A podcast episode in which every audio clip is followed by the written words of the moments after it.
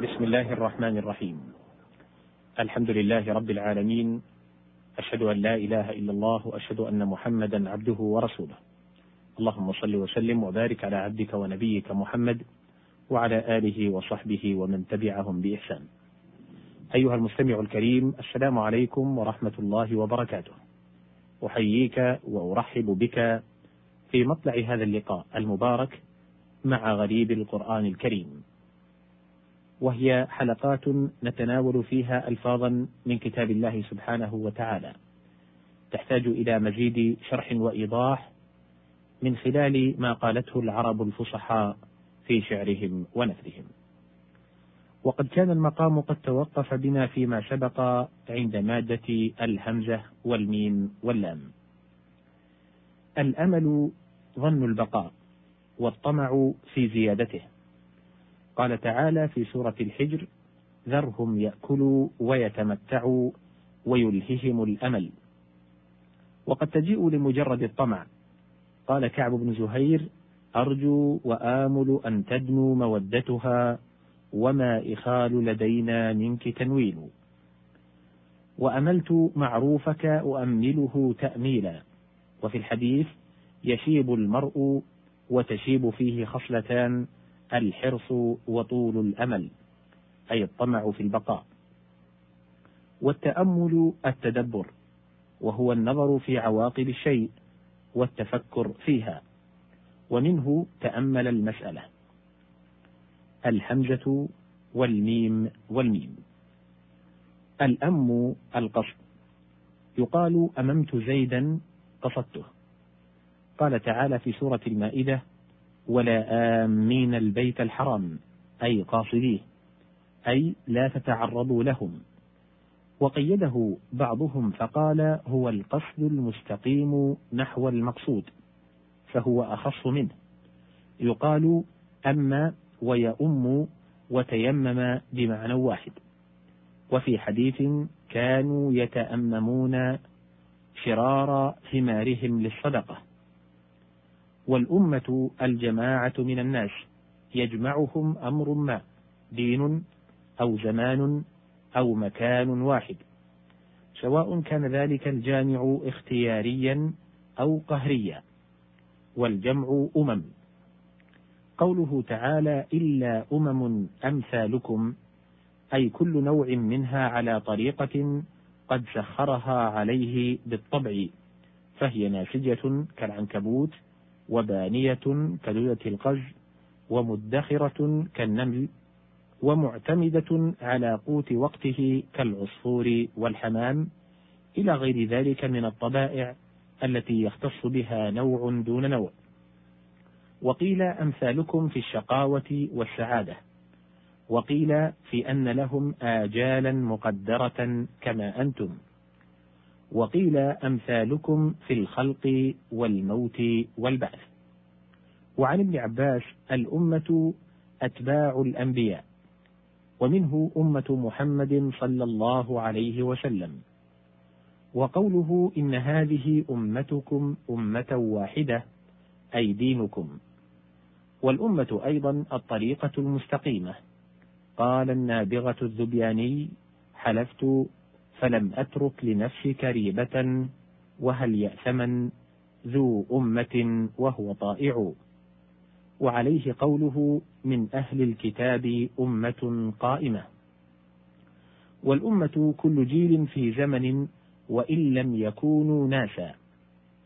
وفي الحديث لولا أن الكلاب أمة تسبح لأمرت بقتلها.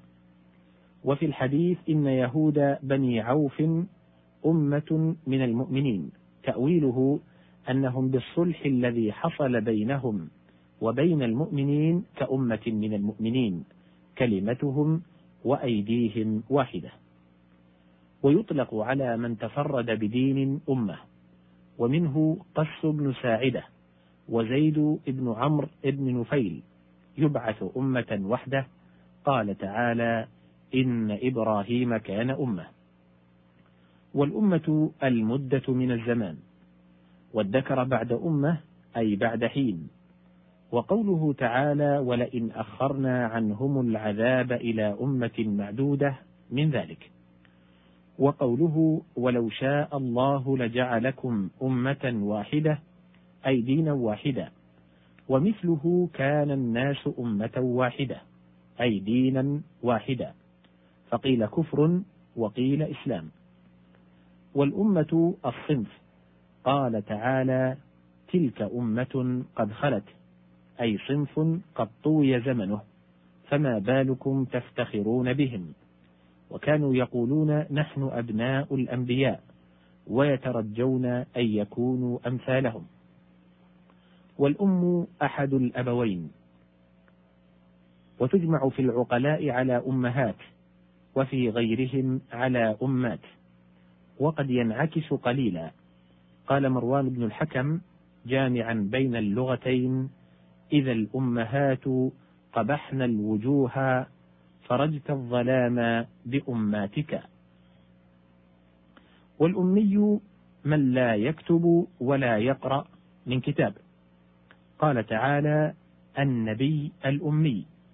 يقال رجل أمي. منسوب إلى أمة أمية.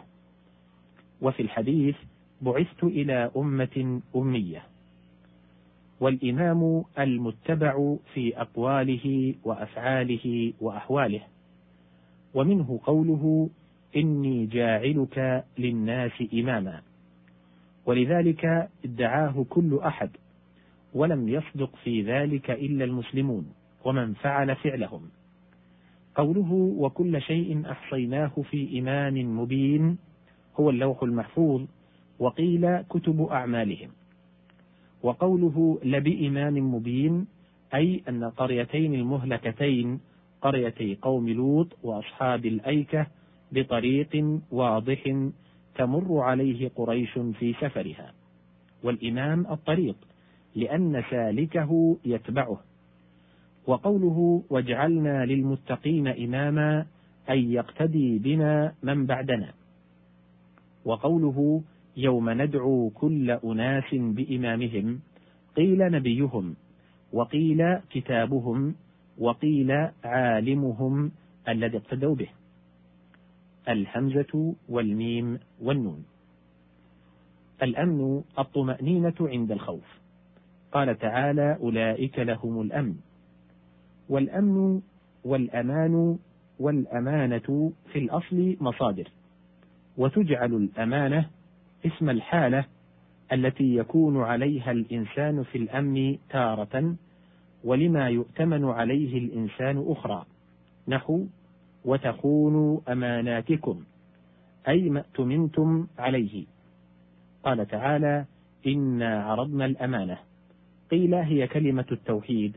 وقيل العدالة وقيل العقل. وقال الحسن هي الطاعة وقيل العبادة. وفي الحديث الأمانة غنى أي سبب الغنى لأنه متى عرف بالأمانة كثر معاملوه. وقوله ومن دخله كان آمنا قيل آمنا من النار. وقيل لفظه خبر ومعناه الأمر. وقيل من بلايا الدنيا. والمعنى لا يجب أن يقتص منه ولا يقتل فيه إلا أن يخرج منه. ومثل ذلك جعلنا حرما آمنا. إلى هنا تنتهي هذه الحلقة. وقد بقي في هذه المادة بقية. لها تتمة بإذن الله في الحلقة التالية.